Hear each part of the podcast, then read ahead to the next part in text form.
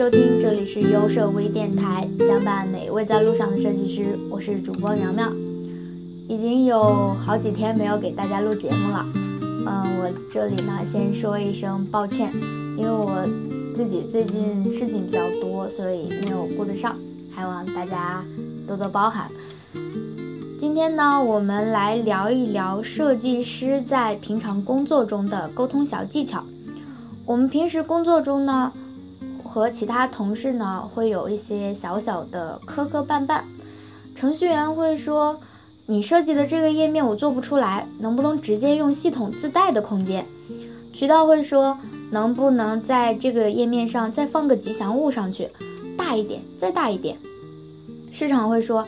亲这个 logo 至少要二十五厘米哦，要让人远远的就能看到。作为设计师，我们的背后总有这么一群指点江山的大神，但是我们不能简单的把自己定位在执行的层面上，一定要通过积极主动的沟通掌握设计，不要把你本身不善交流作为借口。关于沟通，其实大家不要小看它。不会沟通，只会被别人牵着鼻子走的设计师，那么和美工又有什么区别呢？所以呢，我们今天说的这些沟通小技巧，或许能够帮助你应对背后那群指点江山的大神。第一个呢，就是鸡同鸭讲。沟通的过程中，其实最怕的就是各说各的了。无论是谁在讲述，先倾听，不然各自。各自说的都很有道理，最后发现压根说的就不是一回事儿，那就太尴尬了。驴唇不对马嘴的沟通效率其实是很低的，很多设计师都和运营啊、程序员吵过，但是最后发现他们说的是运营走量和编程的事儿，我们说的却是设计规范和图标的事儿。设计不懂前端和运营，前端和运营不懂设计。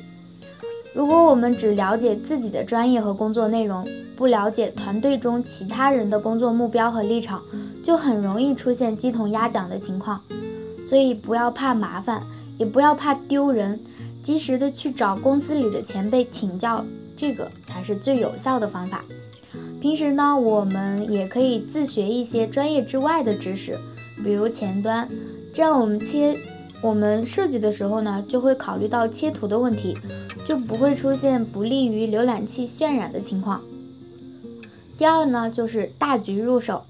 设计师一般都有强迫症，别看说的就是你，可能对别人来说是一些无关紧要的小细节，但是设计师呢就会敏感又挑剔，注重细节往往意味着投入更多的时间和精力。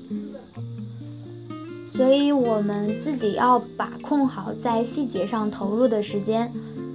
项目分析呢，一定要从整体入手，就像画画一样，大的光影体积还没有出来就开始抠细节，那么这个作品出来一定是失败的。相同的逻辑，差一个像素没对齐，矩形圆角的度数不对，这些细节适合我们自己适当的追求，但是不适合与其他部门的同事一起纠结讨论。比如你去问程序员登录按钮用什么风格，他肯定一脸蒙圈的看着你。第三呢，就是三人行必有我师，每个不同职位的同事身上都有我们值得学习的地方。优秀的设计师一定是一个好奇、善于观察生活的人。当我们了解产品的真正需求的时候，就不需要再一遍一遍的改稿了。当我们了解前端和开发的难度时，就不会出现飞机稿了。与此同时，我们还可以从运营身上充分的去了解用户，通过前端和开发学习平时容易忽略的无形的体验，比如速度呀、稳定性啊这些。好的设计师一定是擅长倾听、学习、潜移默化的影响周围的人的。在团队中，也只有当你足够强、足够广博。足够有影响力，才能更大程度地发挥自己的价值。第四点呢，就是认真你就输了。为什么这样说呢？其实我们每个人都有维护自己的想法和观点，但是我们没有必要像维护自己的底线和人格一样去维护它。我们的最终的目的是让产品能够完美的落地。学会控制自己的情绪，平和的表述，理性的看待。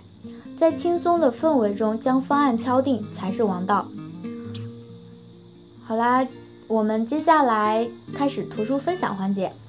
之前给大家分享过写给大家看的设计书的第一章内容。其实我分享的第一章呢是这本书的第三版，今天呢收到了第四版。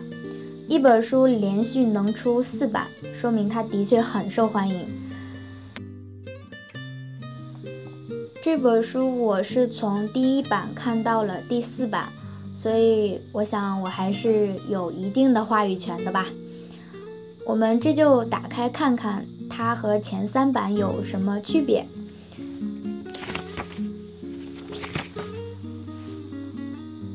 从外观上看呢，前三版都是胶装的，而第四版呢，它采用的是线装的。这样线装的模式呢，可以减少图书中的细节丢失。第二呢，就是书中字体变化了，然后配图也改变了。最最重要的就是纸张全部采用的都是铜版纸印刷，阅读体验非常的棒。从内容上看呢，每一章都更新了大量的实例，并且增加了一张介绍排版设计的。第四版绝对是值得收藏的一版。好啦，介绍完这本书的整体，我们接着来分享这本书的第二章亲密性。亲密性说简单一点呢，就是物理位置的接近就意味着存在着关联。比如在街上，我们看到两个分开走的人，我们并不知道他们有没有关系，但是如果他们手拉手，我们就可以判断他们之间一定存在着关系。在我们平时的生活中呢，把类似的元素放在一起，形成一个单元，这样的改变的效果是很明显的。比如我们平时用的名片，如果把名称、地址、电话分散在名片的各个角落，你会先去看哪一个呢？这个设计呢，其实是一个很矛盾的。如果别人拿到你的名片，是第一眼根本就不知道去从哪儿读的。但是如果改变一下呢？把名称放在最上面，下面依次是你的联系方式。这张名片无论是从理解上还是视觉上，都会看起来非常的有条理，还能够更加清楚的表达信息。其实今天呢，就是想简单的和大家说一下亲密性的概念。我的想法呢，就是每天给大家说一点点。因为这本书其实真的是非常非常的棒，而且呢，小伙伴也容易接受。之前和大家说的关于配色方面的问题呢，我已经在慢慢的收集了，还望你们给我一点点时间。有小伙伴说让我推荐一些书，其实我一般给别人推荐的书都是我自己看过之后才会介绍给他们看的。我首推的就是这本写给大家看的设计书，而且一定要买第四版。可能是我对线装的书有特别的情怀吧。当我拿到这本书时，我有一种捡到宝的感觉。呃，好像跑偏了，我们来开讲吧。九十四期的幸运小伙伴呢是 Chris 泡泡，我不知道这个昵称我念对了没。九十六期的呢是崔之日同学，两位小伙伴私信我你们的地址和联系方式，我赠送图灵教育提供的设计图书一本。好啦，接下来该我们提出今天的问题了。亲密性通俗一点表述是怎样的呢？也就是亲密性通俗点说是什么样子的？可以在评论下方告诉我你们的答案。还有，我们优设微电台马上就要做到一百期了，我们想和大家一起做一期节目。感兴趣的小伙伴呢，可以加入我们的电台交流群：一四三八零七五一四。